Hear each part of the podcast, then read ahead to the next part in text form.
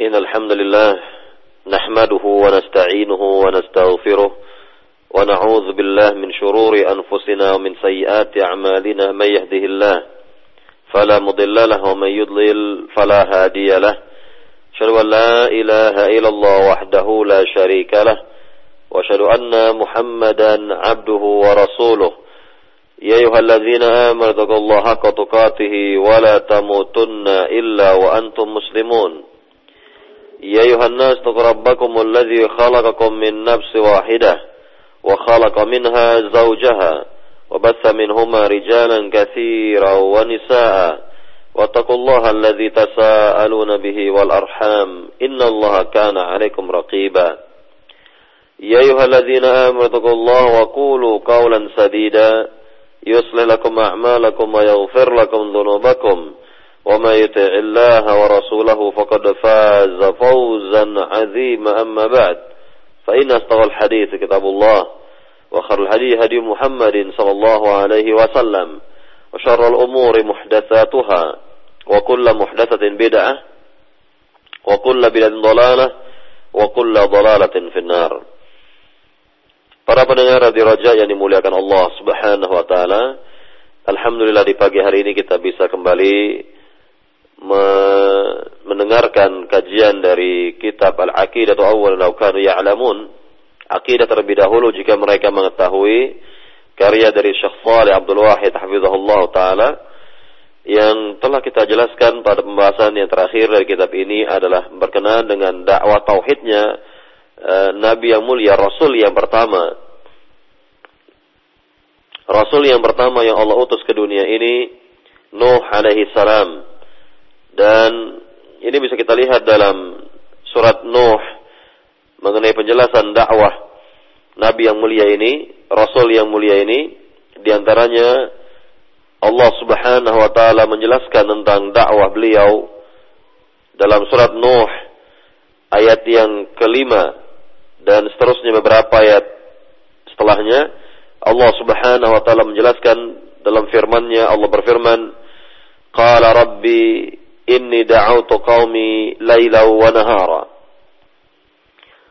Berkata Nuh wahai Rabbku sungguhnya aku telah mendakwahkan kaumku siang dan siang dan malam. Falam yazidhum du'ai illa firara. Maka tidak ada yang bertambah dari ajakanku ini atau dari dakwahku ini melainkan mereka lari dari ajakan atau dakwah ini. Wa inni kullama da'awtuhum litaghfir lahum ja'alu asabi'ahum fi adhanihim wastaghshaw thiyabahum wa sarru wastakbaru istikbara. Dan setiap kali aku dakwahkan mereka agar mereka mendapatkan ampunan dari Allah, justru mereka menjadikan jari-jari mereka di telinga-telinga mereka dan mereka menutup wajah mereka dengan kain atau baju mereka dan mereka bertambah sombong. Thumma inni da'utuhum jihara. Kemudian aku pun dakwahkan mereka dengan terang-terangan. Thumma inni a'lantu lahum wa asratu lahum israra. Dan juga aku ajak mereka atau aku dakwahkan mereka secara sembunyi-sembunyi. Fakultu astaghfiru rabbakum innahu kana ghaffara. Dan aku katakan kepada kalian, kepada mereka, minta ampunlah kalian kepada Rabb kalian karena sungguhnya Allah Maha Maha eh, Pengampun. Yursilis sama alaikum midrara di mana Allah Subhanahu wa taala mengirimkan hujan dari langit. Ya, memberikan nikmat-nikmat berupa hujan dari langit di antaranya. Wa yumdidukum bi amwali wa banin wa yaj'al lakum jannat wa ja'al lakum anhara. Kemudian Allah juga memberikan kepada kalian harta dan keturunan serta kebun-kebun yang banyak serta sungai-sungai. Nah, ini semua menjelaskan berkenaan dengan dakwah Nabi yang mulia ini, Nuh alaihi salam, di mana beliau ingatkan kaumnya tentang nikmat-nikmat Allah yang banyak yang yang telah Allah berikan kepada mereka dan gunanya adalah agar mereka kembali dan kembali kepada tauhid, beribadah hanya kepada Allah saja dan tidak mempersekutukan Allah Subhanahu wa taala dengan apa pun juga. Inilah dakwah Rasul yang pertama kepada kaumnya di mana kesyirikan pertama kali ada pada kaum Nabi yang mulia ini kesyirikan ada pada kaum uh, Nabi yang mulia Nabi Nuh alaihissalam, maka Allah utus Nabi yang mulia ini Nuh alaihissalam sebagai Rasul yang pertama guna menjelaskan kepada mereka tentang uh, yakni haknya Allah Subhanahu wa taala di mana mereka haruslah beribadah hanya kepada Allah, menyembah Allah semata dan tidak berbuat syirik kepada Allah Subhanahu wa taala. Nah, inilah yang telah kita jelaskan pada pembahasan yang lalu dan di pagi hari ini para pendengar di rojak yang dimuliakan Allah Subhanahu wa taala kita akan menerangkan tentang sikap dari kaum Nabi Nuh. Bagaimana sikap mereka setelah mereka didakwahkan oleh Nabi Nuh alaihissalam? Kita akan lihat bagaimana sikap mereka dan apa tuduhan-tuduhan mereka yang dialamatkan kepada nabinya ini, kepada Nuh alaihissalam. Nah, kita akan melihat nanti, kita akan mendengarkan nanti berbagai macam julukan, berbagai macam tuduhan yang dialamatkan kepada nabi yang mulia, Nuh alaihissalam. Dan ini semua berasal dari kaumnya sendiri. Para pendengar di rojak yang dimuliakan Allah Subhanahu wa taala,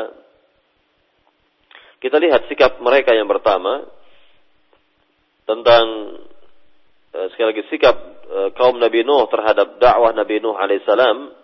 Yang pertama dikatakan oleh Syekh Salih hafizahullah awalan lam yastajibu li da'wah tauhid wa asarru wastakbaru istikbara wa asarru 'ala al-kufri wal 'inadi Sikap mereka yang pertama sekali adalah bahwa mereka tidak menerima dakwah tauhid yang disampaikan oleh Nabi Nuh alaihissalam.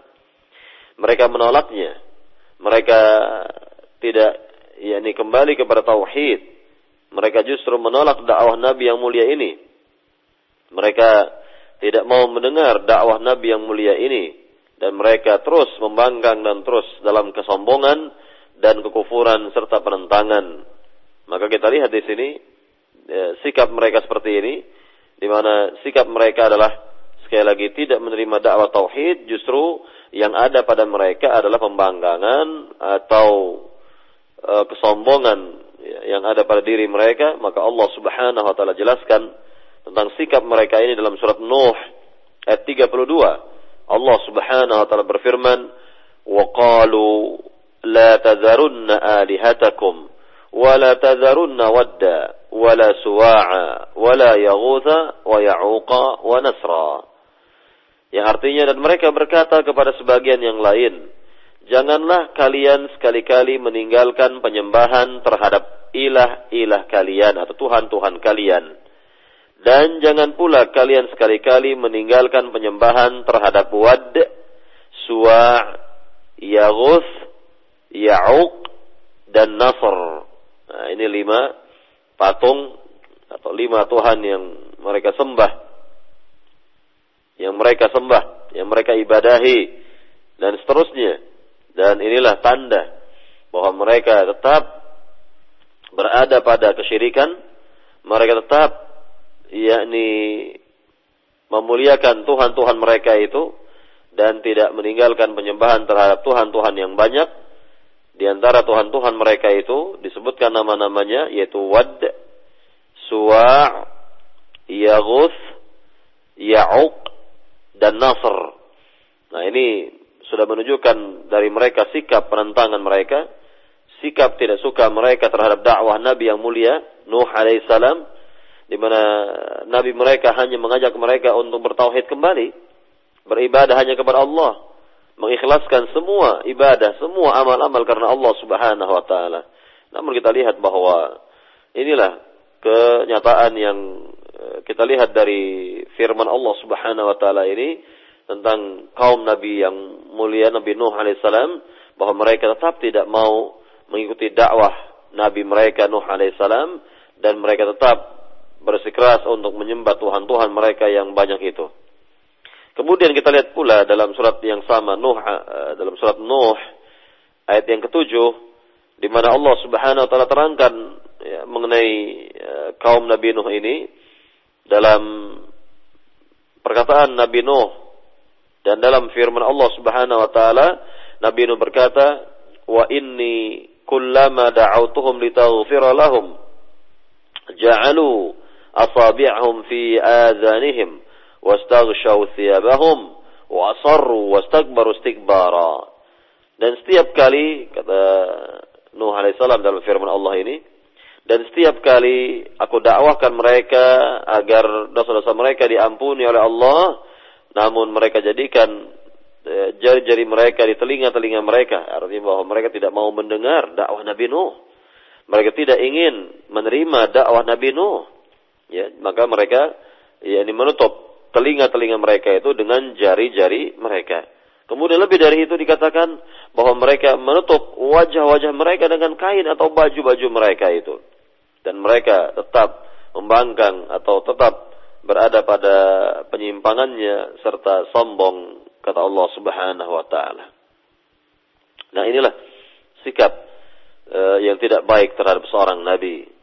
Sikap ya, yang tidak benar terhadap seorang nabi tidak menerima kebenaran yang disampaikan oleh seorang nabi maka ini yang disebut oleh Rasulullah SAW sebagai yakni sikap al-kibir yaitu sombong dan Nabi sendiri dalam hadisnya yang sahih menjelaskan kepada kita mengenai makna sombong. Apa kata Nabi SAW al-kibru batarul haq wa ghamdun nas.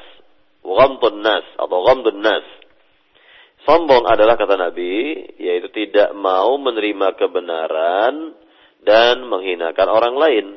Ya, sekali lagi bahwa makna sombong menurut Rasulullah SAW adalah tidak mau menerima yang benar dan menghinakan orang lain, melecehkan orang lain. Nah, kita lihat di sini bahwa kaum Nabi Nuh benar-benar menolak kebenaran yang datang dari Nuh alaihissalam dan mereka juga merendahkan, menghinakan Nuh dan orang-orang yang beriman bersamanya.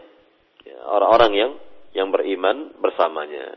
Nah inilah yang kita lihat dari sekali lagi sikap yang buruk sekali, sikap Nuh uh, kaum Nabi Nuh yang buruk di mereka di mana mereka sekali lagi tidak mau menerima dakwah Nabi Nuh, mereka justru membangkang dan bertambah sombong mereka dan jauh dari hidayah atau petunjuk Allah Subhanahu wa taala. Kemudian para pendengar radio Roja yang dimuliakan Allah Subhanahu wa taala, kita lihat yang kedua, sekarang sikap eh, dari kaum Nabi Nuh ini yang kedua dikatakan oleh Syekh Saleh Abdul Wahid hafizahullah. Thanian, yang kedua kata beliau, haddaduh birrajmi il idlam atau idza lam yatawaqqaf an da'watih. Bahwa mereka mengancam ya, bahwa mereka mengancam Nuh alaihissalam bahwa Nuh akan dirajam apabila tidak berhenti dalam berdakwah, yakni ditimpuki sampai mati tentunya, ditimpuki sampai mati. Dan ini adalah ancaman dari kaum e, Nabi yang mulia ini Nuh alaihissalam dan e, tentunya ini adalah sikap yang luar biasa sampai seperti itu mereka ingin ya, mengintimidasi Nabi yang mulia ini. Jadi sudah kepada sampai tahapan yakni fisik. Ya, sudah sampai kepada tahapan fisik bahwa mereka mengancam ya bahwa mereka akan mengintimidasi Nuh alaihissalam, menimpuki dan merajam Nabi Nuh alaihissalam. Nah, sampai demikian Nah, bisa kita bayangkan di sini bagaimana beratnya uh, dakwah seorang nabi, bagaimana uh, tantangan dan rintangan yang dihadapi dalam menegakkan dakwah yang benar seperti ini, maka kita lihat uh, nabi-nabi mendapatkan cobaan yang berat sebagaimana Rasulullah SAW juga menjelaskan kepada kita mengenai seberat-berat cobaan itu adalah yang dialami oleh para nabi. Kemudian orang-orang sudahnya dan orang-orang sudahnya lagi sebagaimana Nabi bersabda dalam hadis yang sahih dan populer kata Nabi sallallahu alaihi wasallam Asyadun nasi bala'an al-anbiya thumma al-amsal fal-amsal. Ay fi ma'na? Yakni seberat-berat ujian dan cobaan yang yang Allah berikan itu yang diterima oleh para nabi. Kemudian orang-orang sudah mereka dan orang-orang sudah mereka lagi. Nah ini menjelaskan kepada kita bahwa menegakkan kebenaran itu pasti mendapatkan tantangan dan rintangannya. Kemudian yang kedua, bahwa ujian yang terberat, cobaan yang terberat yang Allah berikan itu kepada para nabinya, kepada para rasulnya. Dan ini disebabkan karena iman mereka yang kuat sekali. Iman mereka yang luar biasa, ya keteguhan mereka, kesabaran mereka dan akidah mereka yang e, begitu kuat agama mereka yang lurus sehingga mereka diberi cobaan oleh Allah Subhanahu wa taala dengan cobaan yang berat yang tidak akan dapat dipikul kecuali oleh seorang nabi atau rasul, orang-orang pilihan Rabbul Alamin. Para pendengar di rojak yang dimulakan Allah Subhanahu wa taala, eh, kita dengarkan sekarang apa dalil yang menjelaskan bahwa kaum Nabi Nuh ini sampai mau mengintimidasi nabinya sendiri yaitu dengan cara dirajam, ditimpuki sampai mati. Allah Subhanahu wa taala berfirman mengenai sikap mereka ini dalam surat Asy-Syu'ara dalam surat Asy-Syu'ara ayat 116 di mana Allah Subhanahu wa taala berfirman, "Qalu la illam tantahi ya Nuh latakunanna minal marjumin." Mereka berkata kepada Nuh,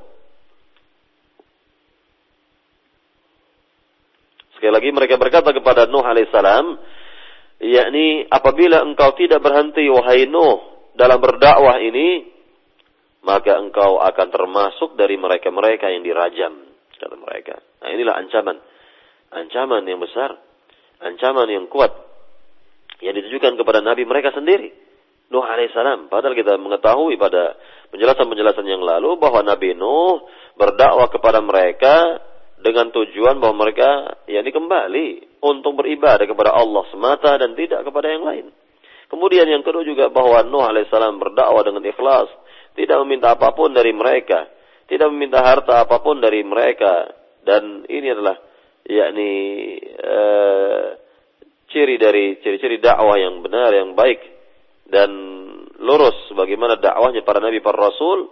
Dan itu telah dimulai dari rasul yang pertama Nuh alaihissalam diberikan contoh oleh rasul yang pertama Nuh alaihissalam.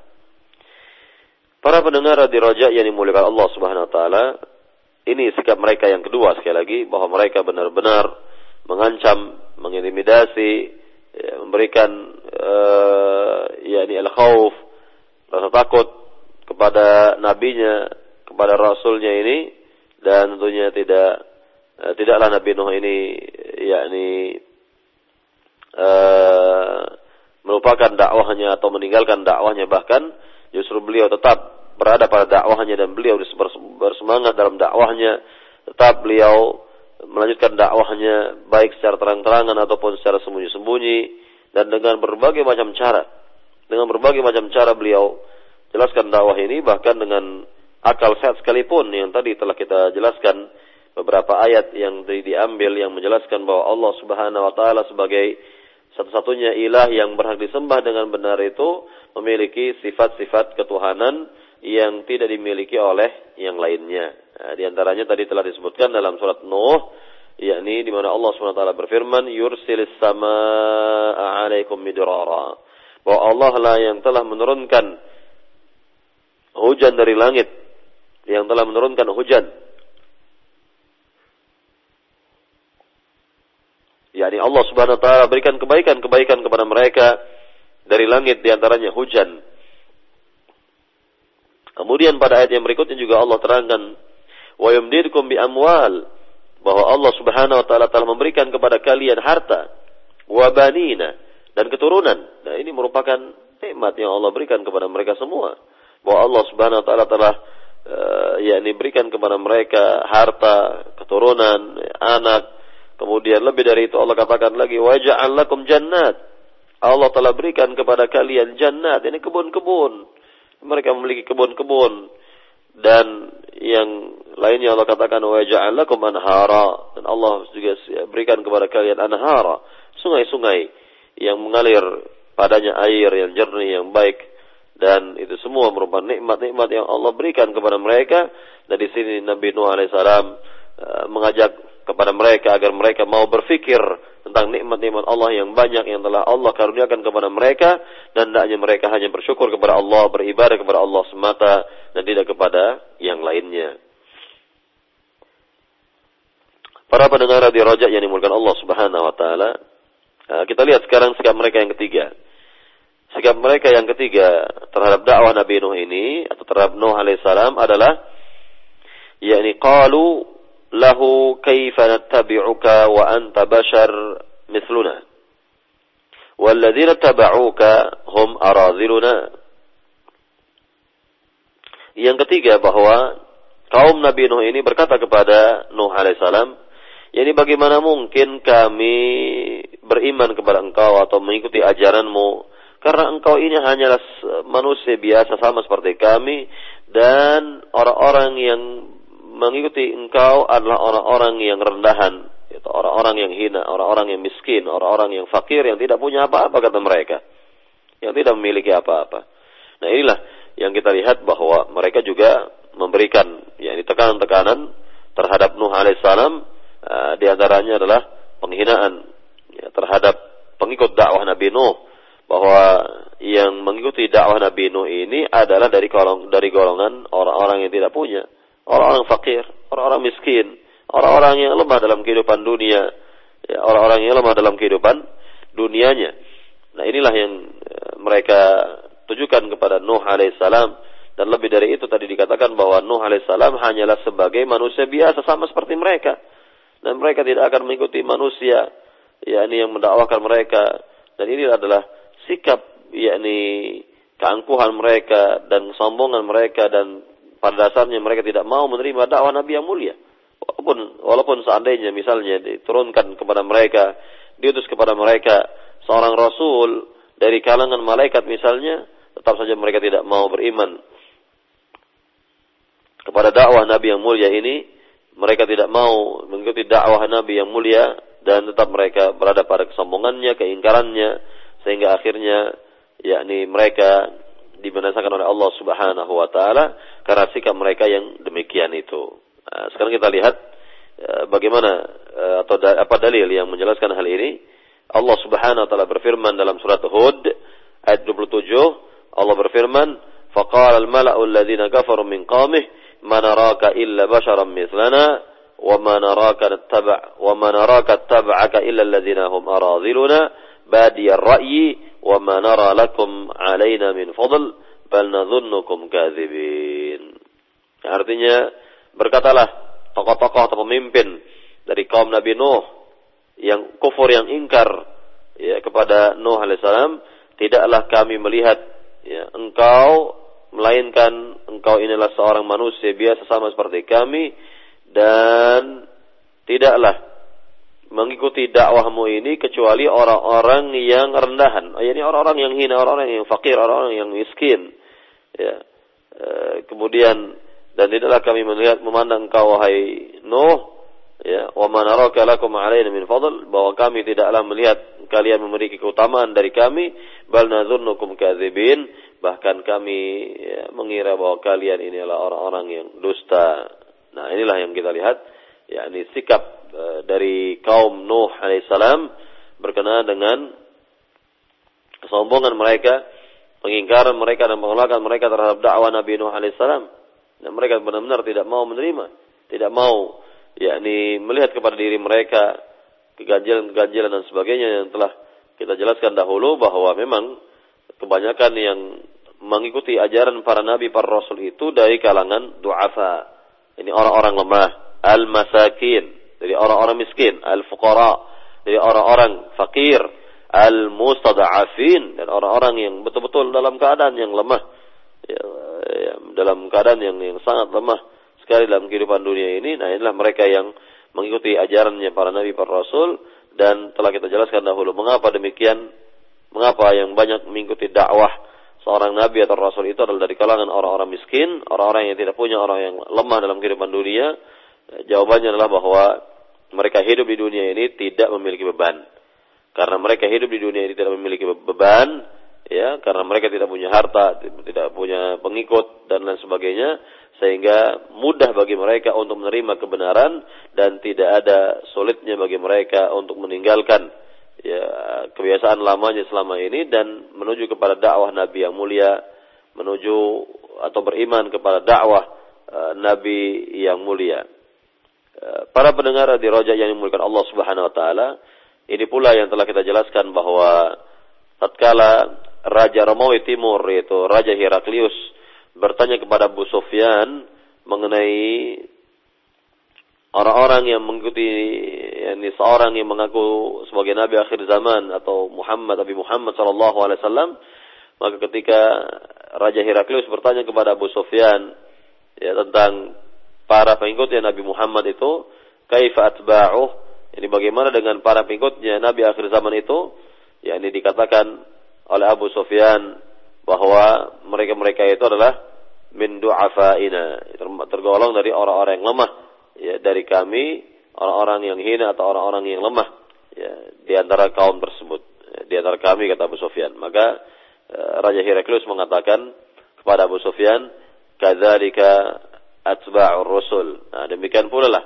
Pengikutnya para rasul kebanyakan itu yang ikut dengan dakwah para rasul para nabi ini adalah dari golong dari golongan yang lemah. Walaupun kita lihat memang ada di antara eh, di zaman sekarang misalnya orang-orang yang dari kalangan yang kuat begitu yang menerima dakwah yang mulia ini dan uh, ya ini tetap berada pada dakwah yang mulia ini namun jumlah mereka sedikit bila dibandingkan dengan golongan-golongan yang lemah golongan-golongan yang yang lemah dalam kehidupan dunia. Para pendengar radio Raja yang dimuliakan Allah Subhanahu wa taala, ya, ini yang kita lihat e, dari sikap sekali lagi sikap kaum Nabi Nuh alaihissalam bahwa mereka sekali lagi tidak mau menerima Nuh sebagai nabi dan mereka katakan bahwa engkau hanyalah sebagai manusia biasa sama seperti kami tidak ada bedanya dan justru yang mereka lihat adalah orang-orang yang lemah tadi bahwa kebanyakan yang mengikuti dakwah Nabi yang mulia ini adalah dari golong dari golongan orang-orang yang yang lemah, ya, duafa, ya, al-masakin. Ya. Kemudian uh, para pendengar di Roja yang dimulakan Allah Subhanahu wa taala. Kita lihat sekarang sikap mereka yang keempat yang dijelaskan oleh Syekh Saleh di sini.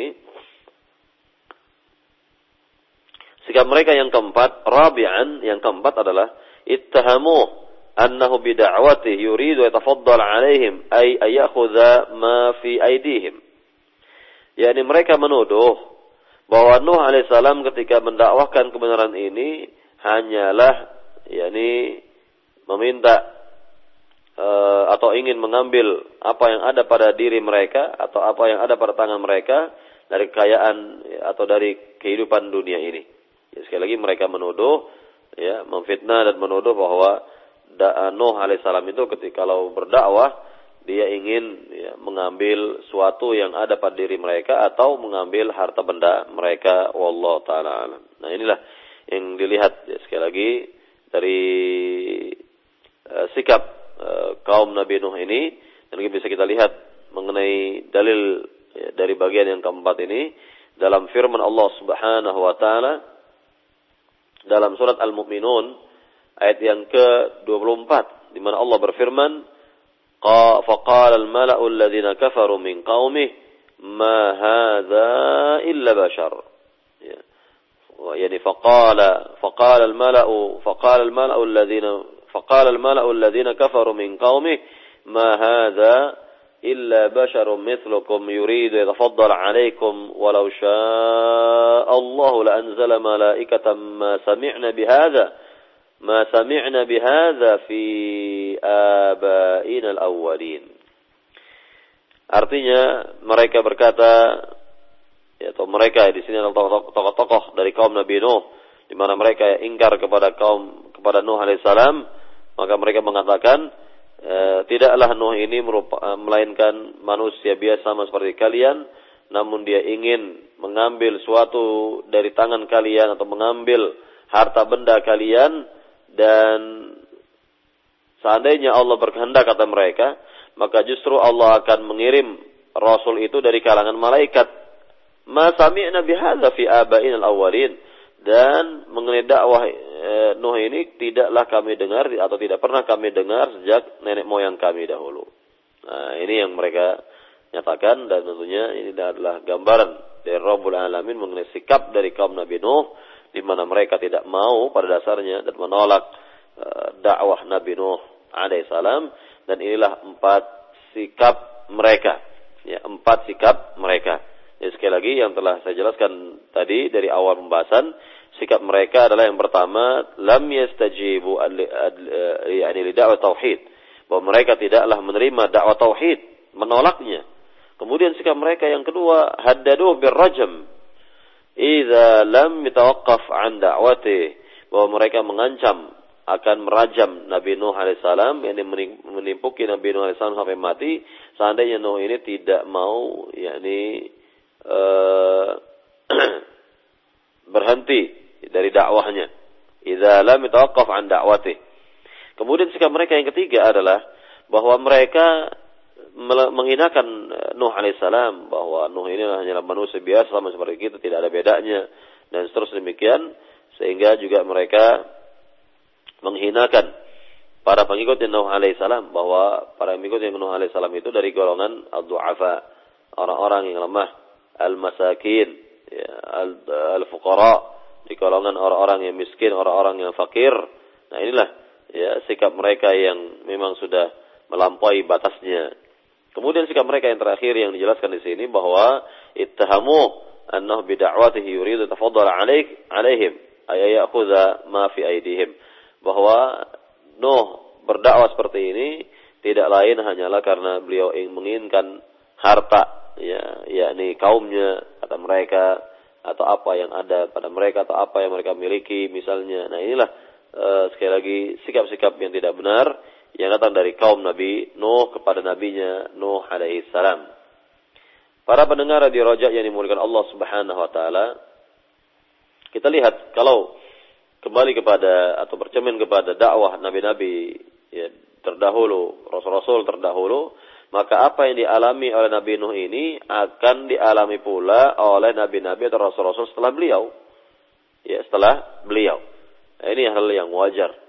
Hal yang yang wajar agar mereka yakni e, mendapatkan ya sekali lagi ujian dari Allah Subhanahu wa taala dan uh, yakni ujian-ujian seperti ini tentunya dapat meningkatkan keimanan mereka dan dapat ya mendapatkan tingkatan yang baik kelak dalam surga dan sekali lagi ya, yang telah kita jelaskan berdasarkan hadis Nabi yang mulia sallallahu alaihi wasallam bahwa tantangan dan ujian yang paling berat itu adalah yang diterima oleh para nabi para Rasul. Nah ini pula yang kita lihat pada diri Nabi Muhammad SAW, Nabi akhir zaman, penutupnya para Nabi, yakni ketika uh, Nabi ditanya oleh Aisyah dalam hadis Aisyah yang masyur yang populer, wahai Nabi kata Aisyah, yakni uh, keadaan yang bagaimana dalam dakwahmu ini yang paling sulit bagi dirimu atau yang paling berat bagi dirimu atau yang sangat menyedihkan hatimu wahai Rasul. Apa kata Nabi yang mulia sallallahu alaihi wasallam dalam hadis yang fima makna yang maknanya bahwa ketika aku berdakwah ke negeri Taif dan intinya bahwa penduduk semua penduduk negeri Taif tidak mau menerima dakwah Nabi yang mulia ini dan seluruh penduduk negeri Taif menghinakan Nuh alaihissalam di antara mereka menimpuki Nabi Nuh alaihissalam sampai Nuh alaihissalam mendapatkan luka-luka. Kemudian juga e, mereka Eh, tetap tidak mau menerima dakwah Nabi Muhammad sallallahu alaihi wasallam ini. Dan inilah yang kita lihat bahwa uh, yakni dakwah yang benar ini dakwah yang hak ini akan mendapatkan rintangannya tantangannya dan hendaknya kita bersabar dan bersabar sebagaimana para nabi para rasul dahulu bersabar dalam menghadapinya dan terus menerus mengajarkan ilmu kepada uh, masyarakat agar mereka faham dan mengerti yakni tentang dakwah para nabi para rasul yang mulia ini. Kemudian eh, para pendengar radio Raja yang dimuliakan Allah Subhanahu wa taala, tentunya setelah kita mendengar sikap-sikap mereka atau mengetahui sikap-sikap kaum Nabi Nuh terhadap nabinya sendiri, nah, sekarang kita akan lihat apa gelar-gelar, julukan-julukan ya yang dialamatkan kepada nabi yang mulia ini Nuh alaihissalam. Yang pertama sekali dijelaskan oleh Syekh Salih awalan bidhalali. Yang pertama sekali bahwa mereka tuduh Nabi yang mulia ini ya dengan uh, mereka menuduh bahwa Nabi yang mulia ini memiliki yakni dalal, kesesatan. Jadi mereka anggap bahwa Nabi Nuh ini sesat. Ajarannya tidak benar, ajarannya menyimpang, ajarannya dianggap sebagai yakni agama baru atau ajaran yang baru dan inilah penyimpangan dan kesatan yang mereka alamatkan kepada Nuh alaihissalam. Sehingga Allah subhanahu wa ta'ala berfirman dalam surat Al-A'raf, ya, dalam surat Al-A'raf, ayat yang ke-60 sampai 61 Allah berfirman, Qala al-mala'u min qawmihi inna lanaraka fi dhalalin mubin. Qala ya qaumi, laisa bi dhalalah, walakinni rasulun min rabbil alamin. Berkata para tokoh dari kaum Nabi Nuh ini kepada Nuh, ya, sungguhnya eh, kami melihat engkau berada pada kesatuan yang nyata. Ya, wahai Nuh, kami melihat bahwa engkau ini berada pada kesesatan yang sangat nyata Nah, kemudian di sini pada ayat berikutnya dibantah oleh Nabi Nuh alaihissalam. Nabi Nuh sendiri mengatakan kepada mereka, ya qala ya qaumi. Berkata Nuh, wahai kaumku, laisa bidalalah. Aku ini bukanlah orang yang sesat. Walakinni rasul min rabbil alamin. Akan akan tapi aku inilah rasul yang diutus oleh Rabb alam semesta. Ya, seorang rasul yang diutus oleh Rabb alam semesta. Nah, ini menunjukkan bahwa Nuh alaihissalam ya, yakni e, sama seperti yang lainnya bahwa dirinya dan rasul-rasul lainnya adalah utusan Allah Subhanahu wa taala, manusia-manusia pilihan yang memang telah dipilih oleh Allah Subhanahu wa taala untuk mengemban amanah yang sangat berat ini. Dan tidak ada kesesatan di dalam diri para nabi para rasul, semuanya mendapatkan petunjuk, semuanya mendapatkan hidayah dari Allah Subhanahu wa taala sehingga tidak ada seorang pun dari di antara mereka yang terjerumus kepada penyimpangan-penyimpangan, kesesatan-kesesatan dan ataupun yang semisalnya. Baik, ini yang pertama. Ini sekali lagi julukan atau gelar yang pertama yang dialamatkan kepada Nabi yang mulia ini dari kaumnya sendiri adalah Abdalal, yakni kesesatan. Kemudian yang kedua, bisa kita dengarkan kembali. Yang kedua, berkenaan dengan julukan atau gelar yang mereka alamatkan kepada nabinya atau rasulnya ini, yaitu Al-Kazib. Ya, yang kedua Al-Kazib yakni kedustaan bahwa mereka menyatakan bahwa Nuh itu adalah orang yang berdusta. Yang dikatakan dalam surat uh, Hud ayat 27, "Wa ma nara lakum 'alaina min fadl, bal nadhunnukum kadzibin." Kami tidak melihat keutamaan pada diri kalian, namun kami melihat atau uh, ya kami melihat bahwa engkau termasuk dari orang-orang yang berdusta.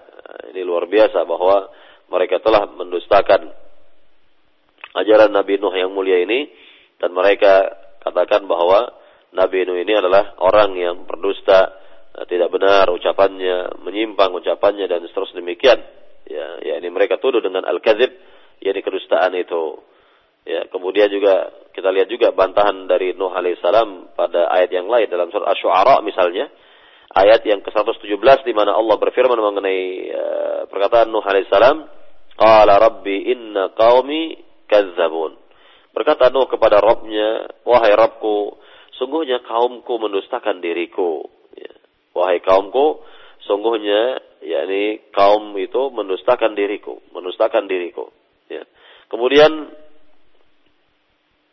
kita bisa lihat juga dalam ayat yang lain atau dalil yang lainnya yang berkenaan dengan masalah ini dalam surat Al-A'raf misalnya ayat eh, yang ke-64 di mana Allah Subhanahu wa taala berfirman faanjaynahu walladzina ma'ahu fil fulki wa aghraqna alladzina kadzabu biayatina innahum kanu qauman amin.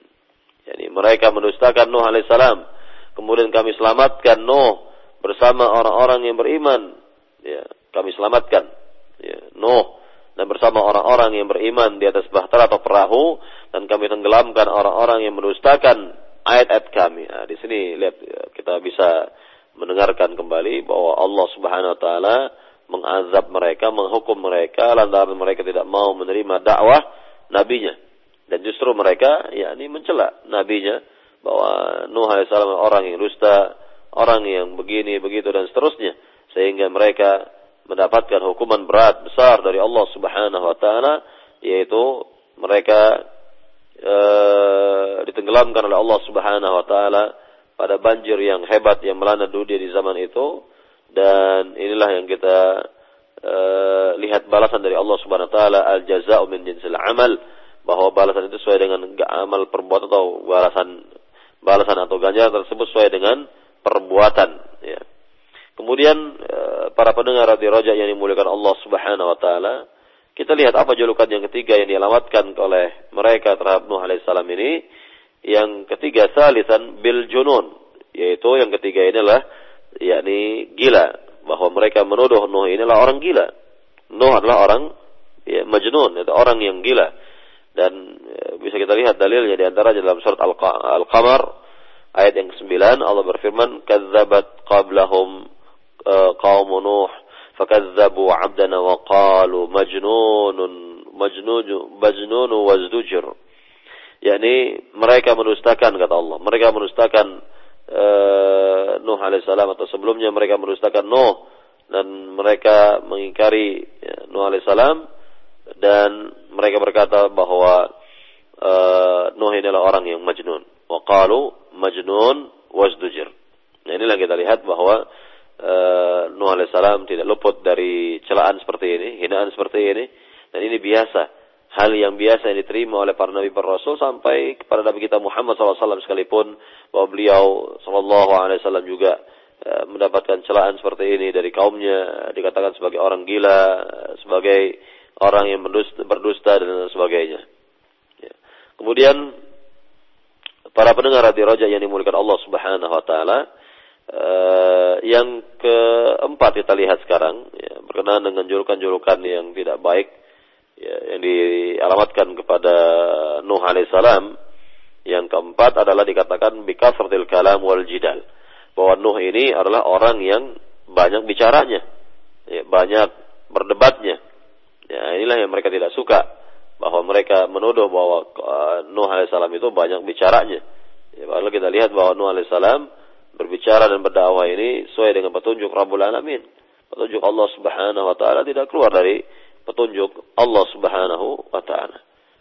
Ya, dalam ayat yang mulia dalam surat Hud ayat 32 di mana Allah Subhanahu wa taala jelaskan mengenai uh, julukan atau gelar eh, yang tidak baik yang dialamatkan kepada Nabi Nuh ini, Allah Subhanahu wa taala berfirman, "Qalu ya Nuh, qad jadaltana fa'aktsarta jidalana fa'tina bima ta'iduna in kunta minas sadiqin." Mereka berkata kepada Nuh, Wahai Nuh, sungguh engkau telah banyak menebat kami. Artinya berbicara kepada kami, maka datangkanlah saja eh, ini azab yang telah dijanjikan oleh Allah, uh, dijanjikan oleh uh, dijanjikan untuk kami in kunta minas apabila engkau termasuk dari orang-orang yang yang benar. Nah, ini di sini justru kita lihat ya pertama bahwa mereka ini menuduh Nabi Nuh ini sebagai orang yang banyak bicaranya, kasratul kalam. Banyak bicaranya. Ya. Kemudian yang berikutnya lagi ya bahwa Nuh ini banyak menebat kaumnya, mendebat kaumnya dan ya yakni dikatakan bahwa Nuh alaihissalam ya jauh dari ya, yakni kebaikan-kebaikan ya, jauh dari kebaikan-kebaikan yang mereka kira dan Sekali lagi bahwa apa yang mereka sangka ini tidaklah sahih, tidaklah benar dan tentunya uh, kita lihat dari kaum-kaum para nabi terdahulu juga demikian keadaan mereka sama. Artinya bahwa mereka pada asalnya pada dasarnya tidak mau menerima dakwah seorang nabi, justru mereka menganggap bahwa diri mereka berada pada kebenaran dan terus menyombongkan diri dan terus menyombongkan diri, maka mereka mendapatkan ya, ini hukuman yang atau ganjaran yang setimpal dari Allah Subhanahu wa taala. Dan ingatlah kita dengan ayat yang mulia yang menjelaskan tentang ganjaran atau balasan yang Allah akan berikan kepada siapa saja yang berbuat kebaikan atau keburukan walaupun seperti zarrah walaupun kecil misalnya. Allah Subhanahu wa taala berfirman Faman ya'mal mithqala dzarratin khairan yara wa ya'mal mithqala dzarratin syarran yara.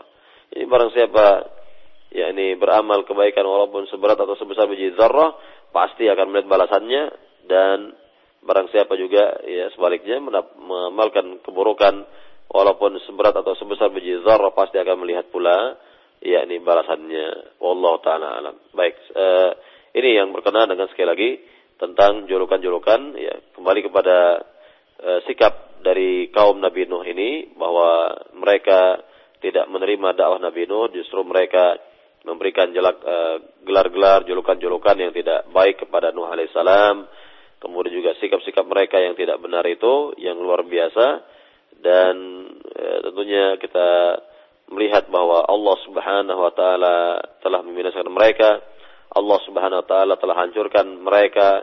Dan tidaklah selamat dari uh, hukuman Allah Subhanahu wa taala kecuali mereka-mereka yang beriman kepada Nuh alaihissalam dan ketika diketahui ya, tentunya ketika diketahui oleh Nuh bahwa mereka ini tidak lagi menerima dakwah yang mulia ini dan menolak untuk selamanya begitu maka Allah Subhanahu wa taala perintahkan kepada Nuh alaihissalam untuk membuat perahu. Nah, ini luar biasa lagi. Jadi sudah ya, yakni dakwah Nabi ini dihinakan luar biasa, maka Nuh alaihissalam diminta dan diperintah oleh Allah untuk membuat perahu di daratan yang tidak ada airnya sama sekali. Dan ini hal yang ya ini berat tentunya eh, dan eh, Nuh alaihissalam melaksanakan apa yang diperintahkan oleh Allah Subhanahu wa taala dan jadilah ya yakni membuat perahu di sini maksud yakni maksud yakni menjadi bahan olok-olokan bagi mereka dan tentunya Nuh alaihissalam bersabar dan bersabar menghadapi mereka dan kelak yakni mereka akan dibinasakan tenggelamkan oleh Allah Subhanahu wa taala. Nah, kita lihat di sini dalil-dalil yang menjelaskan hal ini di antaranya adalah yang terdapat dalam surat Hud ayat 37 dan beberapa ayat setelahnya Allah berfirman, "Wasna'il fulka bi'ayunina wa wahyina wa la tukhadibni fil ladzina zalamu innahum mughraqun." Dan buatlah perahu wahai Nuh, kata Allah. Ini perintah Allah kepada Nuh. Buatlah oleh engkau yakni perahu e, dengan pengawasan dari kami dan wahyu dari kami dan janganlah engkau bicara enggak ajak mereka dalam pembicaraan ya dan tentunya mereka akan ditenggelamkan oleh Allah Subhanahu wa taala. Kemudian dikata lagi, wa yasna'ul fulka wa kullama marra alaihi mala'u min qaumi sakhiru min qala in taskharu minna fa inna naskharu minkum kama taskharun. Dan tatkala yakni bahtera atau perahu tersebut dibuat oleh Nuh alaihissalam, maka lewatlah kaum Nuh alaihissalam dengan mengejek dan menghinakan Nuh alaihissalam, artinya bahwa betul-betul ini perbuatan yang sungguh menurut mereka ini sia-sia. Bahwa Nuh alaihissalam justru membuat perahu itu di daratan dan bukan dekat lautan misalnya. Jadi sekali lagi ini adalah uh, yakni uh, rintangan tersendiri yang dihadapi oleh Nuh alaihi assalam. Sekali lagi dikatakan wasna'il fulka bi'ayunina wa wahyina wa la tukhatibni fil ladzina zalamu innahum mughraqun. Dan eh, buatlah perahu dengan petunjuk ya, dari kami, pengawasan dari kami dan janganlah engkau mengajak bicara kepada seorang pun dari mereka karena sungguhnya mereka kelak akan ditenggelamkan oleh Allah Subhanahu wa taala. Ya. Kemudian lagi dikatakan wa fulka wa kullama marra 'alaihi mala'u min qaumi sakhiru.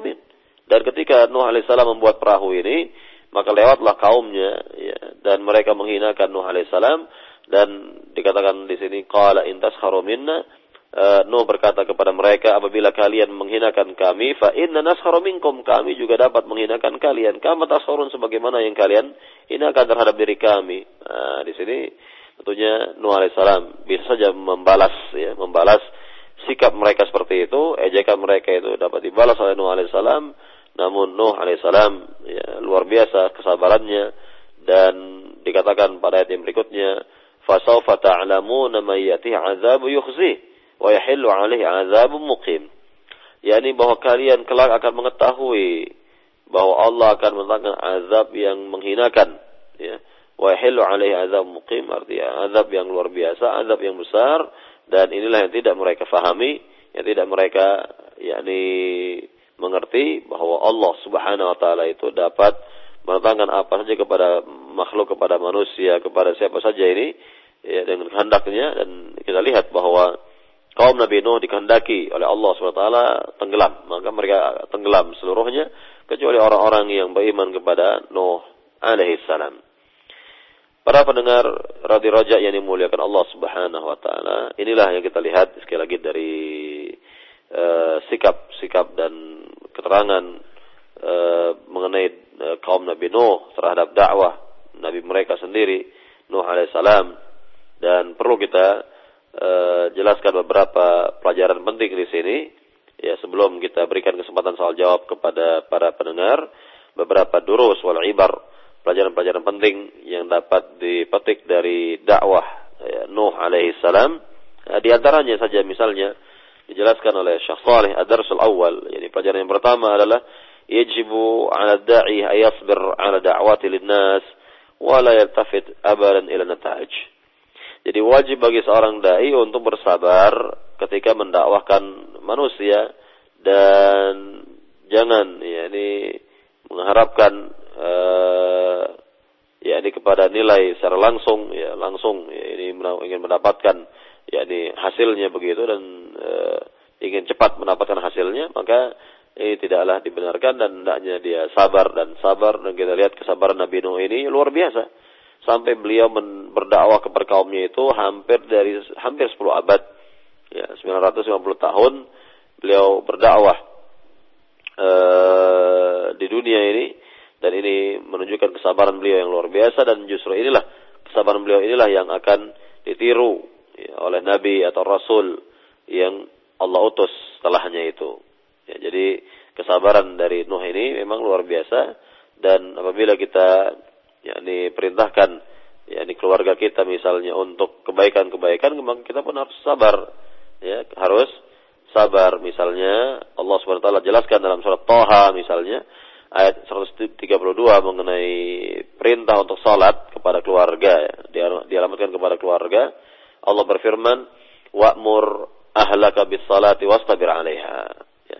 dan perintahkanlah keluargamu untuk mengerjakan ibadah salat dan bersabarlah ya, ini bersabar diperintahkan kita untuk bersabar dan terus dengan usaha-usaha yang baik dan kesabaran yang e, nyata maka insya Allah akan membuahkan hasil yang yang baik biiznillah taala ya.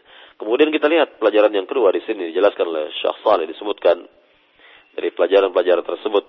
Bahwa pelajaran yang kedua ala da'iyah ayastamid qutahu min Allah wahdah wa dzalika bi tawakkulih ala Allah azza wa bahwa seorang dai ini hendaknya yakni memohon dan meminta kepada Allah Subhanahu wa taala yakni e, dari kehidupannya dan e, bertawakal kepada Allah Subhanahu wa taala tentunya setelah bekerja dan berusaha berikhtiar mendapatkan ya yakni penghidupan yang uh, baik menurut Rabbul Alamin. Dan inilah yang kita lihat dari dakwahnya seluruh para nabi para rasul yang telah kita jelaskan dahulu bahwa mereka itu tidaklah meminta upah, tidaklah meminta suatu apa pun dari ya, kaumnya ya, dan uh, sekali lagi inilah yang kita lihat dari uh, mereka ya dan Allah Subhanahu wa taala berikan keutamaan yang banyak kepada mereka, kebaikan-kebaikan dan kelak ya di negeri akhirat mereka akan mendapatkan kebaikan yang jauh lebih besar lagi. Ya. Kemudian kita lihat yang ketiga yaitu pelajaran yang ketiga yang berharga di sini bahwa al-izzatu wan nasr wan najah wat tamkin lil mu'minina walau kanu qillah. Wad dimar wal halak wal hazima lil kufar walau kanu kathrah. Dikatakan bahwa kemenangan, ya kemuliaan, pertolongan, akan Allah berikan kepada orang-orang yang beriman walaupun jumlah mereka sedikit dan kebinasaan ya akan Allah berikan kepada orang-orang kafirin ya, kepada orang-orang kafirin ya, ke, sekali lagi bahwa kehancuran kebinasaan dan yang semisalnya itu Allah akan limpahkan Allah akan berikan kepada orang-orang kafirin walaupun jumlah mereka itu banyak. Nah, di sini bisa kita lihat bahwa yang beriman dan mengikuti dakwah Nabi Nuh ini sedikit sekali dan mereka lah ya orang-orang yang justru diberi kemenangan oleh Allah, diberi pertolongan oleh Allah, diberi kemuliaan hidup oleh Allah Subhanahu wa taala dan kebalikannya bahwa kaum Nabi Nuh yang jumlahnya banyak dan mereka uh, yakni mengingkari dakwah Nabi Nuh ini justru mereka lah yang yakni yang dihinakan oleh Allah, direndahkan oleh Allah Subhanahu wa taala dan dibinasakan oleh Allah Subhanahu wa taala. Baik para pendengar di Rojak yang dimuliakan Allah Subhanahu wa taala, ini beberapa uh, sekali lagi pelajaran-pelajaran yang berharga yang dapat kita lihat dari uh, dakwah Nabi yang mulia ini dan pada dasarnya sangatlah banyak sekali pelajaran-pelajaran yang sangat berharga dari dakwah Nabi yang mulia. Dan nanti kita akan lanjutkan pada pembahasan pekan depan insyaallah taala berkenaan dengan dakwah Nabi yang lain seperti Nabi Ibrahim alaihissalam. Dan secukupkan sampai di sini penjelasan dari keterangan uh, mengenai dakwah Nabi yang mulia Nuh alaihissalam dan silahkan jika ada pertanyaan kami serahkan kepada pembawa acara di studio Roja silahkan. Fadal fadal. Nah Ustaz, jazakallah khairan atas materi yang telah Antum sampaikan Ustaz di kesempatan pagi hari ini. Dan untuk selanjutnya kita akan simak bersama dari beberapa pertanyaan pesan singkat yang sudah masuk dari para pendengar kita Ustaz dan juga insya Allah dari para penelpon kita yang akan bertanya pada antum seputar materi yang telah antum sampaikan di kesempatan pagi hari ini. Nah Ustaz untuk yang pertama kami angkat dari pertanyaan pesan singkat terlebih dahulu dari Ummu Fatimah di Kemayoran Ustaz beliau bertanya Ustaz apakah uh, materi atau tema yang diajarkan kepada anak-anak kecil tentang dakwah tauhid yang harus diperkenalkan Ustaz. Mohon dijelaskan. Silakan Ustaz. Iya, tentunya uh, pertama bahwa pelajaran tauhid atau materi akidah ini memang harus diajarkan sejak anak-anak itu uh, sejak ya usia mereka kanak-kanak atau usia belia dan sudah diperkenalkan ya yakni tentang uh, Rabbul Alamin yang mencipta alam semesta, yang mencipta diri kita, mencipta gunung, ya, mencipta sungai, mencipta hewan, mencipta ini semua, maka dengan bahasa mereka, dengan bahasa yang mereka fahami, hal-hal seperti ini sudah dikenalkan kepada mereka. Sekali lagi sudah dikenalkan kepada mereka. Dan ini pula yang menjadi perhatian besar Nabi Muhammad SAW tentang dakwah terhadap Eh, kalangan pemuda yang kelak mereka akan menjadi pemimpin masa depan, maka lihatlah contoh ketika Nabi Shallallahu Alaihi Wasallam uh, ya ini berkata kepada Ibnu Abbas ya atau sahabat muda lainnya yang belia ketika itu uh, yakni Nabi katakan kepada sahabat yang muda belia ini ya gulam inni u'allimuka kalimat. Ya wahai uh, yakni anak muda kata Nabi wahai yakni gulam sungguhnya aku akan ajarkan kepada beberapa hal. Nah, ini yang diajarkan oleh Rasul sini adalah masalah akidah terlebih dahulu. Masalah-masalah yang yang mendasar. Masalah-masalah yang yang mendasar dan fondasi dalam kehidupan seorang dan itu adalah akidah. Dan itu adalah akidah. Kita ajarkan bahwa Tuhan kita adalah Allah Rasul kita adalah atau Nabi kita adalah Muhammad, agama kita adalah Islam. Nah, begitu seterusnya. Artinya yang mudah-mudah, walaupun mungkin mereka belum bisa mengerti atau belum bisa berpikir, namun sudah kita yakni warnai mereka dengan warna-warna yang baik seperti ini dan insya Allah subhanahu wa insya Allah ta'ala yakni Allah akan berikan kebaikan kepada generasi muda yang telah mendapatkan bimbingan ajaran dan arahan kepada akidah yang benar maka kita lihat Rasulullah SAW memberikan perhatian yang besar terhadap uh, generasi muda di zamannya itu. Nabi ajarkan akidah kepada Ali bin Abi Thalib yang masih muda belia. Nabi ajarkan akidah kepada Ibnu Mas'ud, Ibnu Abbas dan sahabat-sahabat kecil lainnya ketika itu. Dan ini uh, menunjukkan bahwa uh, masalah akidah ini sudah uh, sudah dimulai sejak kecil, kanak-kanak dan kelak dewasa akidah-akidah yang sahih ini menjadi kuat tertanam pada diri mereka dan mereka memiliki pegangan yang kuat ya filter yang kuat dalam kehidupan ini dan e, pandangan hidup yang jelas ya memiliki pandangan hidup yang jelas dan tentunya tidaklah bimbang dan ragu dalam kehidupan ini walaupun misalnya banyak sekali syubhat-syubhat banyak sekali e, hal ini hal itu dan sebagainya yang tidak benar yang bakal menimpa ya, kehidupan seorang hamba, maka ketika dia sudah memiliki dasar-dasar yang kuat dalam kehidupannya, maka insya Allah Taala hidupnya akan menjadi baik. Sekali lagi hidupnya akan menjadi baik dan tidak akan terombang ambing oleh eh, hal-hal uh, yang tidak uh, baik dalam kehidupan di dunia. Lebih-lebih kita lihat di zaman sekarang ini bahwa tantangan dalam dakwah ini luar biasa. Ya, orang-orang yang tidak faham akidah, mereka-mereka yang menyebarkan akidah yang rusak, mereka-mereka yang sengaja, memang sengaja ingin menyebarkan akidah yang rusak kepada umat ini agar umat ini e, tidak mengenal agamanya yang sebenarnya begitu. Nah ini luar biasa di zaman sekarang ini luar biasa sehingga perlu adanya perhatian khusus dari kita semua kepada generasi muda, kepada anak-anak ini agar mereka diarahkan kepada akidah yang benar, kepada tauhid, kepada pengenalan terhadap uh, Tuhannya, kepada Rasulnya, kepada agamanya, ya, kepada Tuhannya, kepada Rasul, ya, Rasulnya dan kepada agamanya. Nah, tiga inilah yang harus dijelaskan, ya, kepada, yakni pengenalan terhadap Rabbul Alamin, pengenalan terhadap Rasulullah SAW, dan pengenalan terhadap dinul Islam, agama Islam. Namun tentunya dengan bahasa sederhana yang bisa difahami oleh anak ini. Wallahu ta'ala alam. Nah. Nah, Ustaz. Jazakallah khairan atas jawaban yang telah Antum berikan, Ustaz.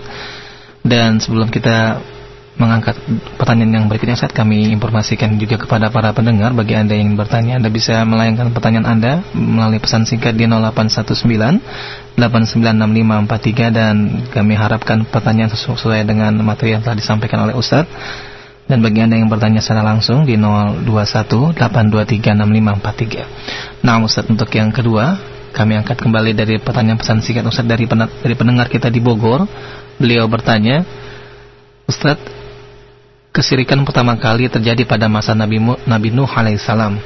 Apakah ini berarti manusia yang hidup sebelum zaman Nuh alaihissalam akan masuk surga? Dan kemudian saat mohon diberikan penjelasan, ada teman anak yang mengatakan bahwasanya cinta Allah seperti lilin yang dapat menerangi. Dan jika tidak dijaga maka kita tidak akan mendapatkan cahayanya. Apakah benar filosofi seperti ini Ustaz? Mohon dijelaskan. Silakan Ustaz. Iya, berkenaan dengan manusia-manusia yang hidup uh, sebelum diutusnya Rasul yang pertama, Nuh alaihissalam, tentunya mereka berada pada tauhid.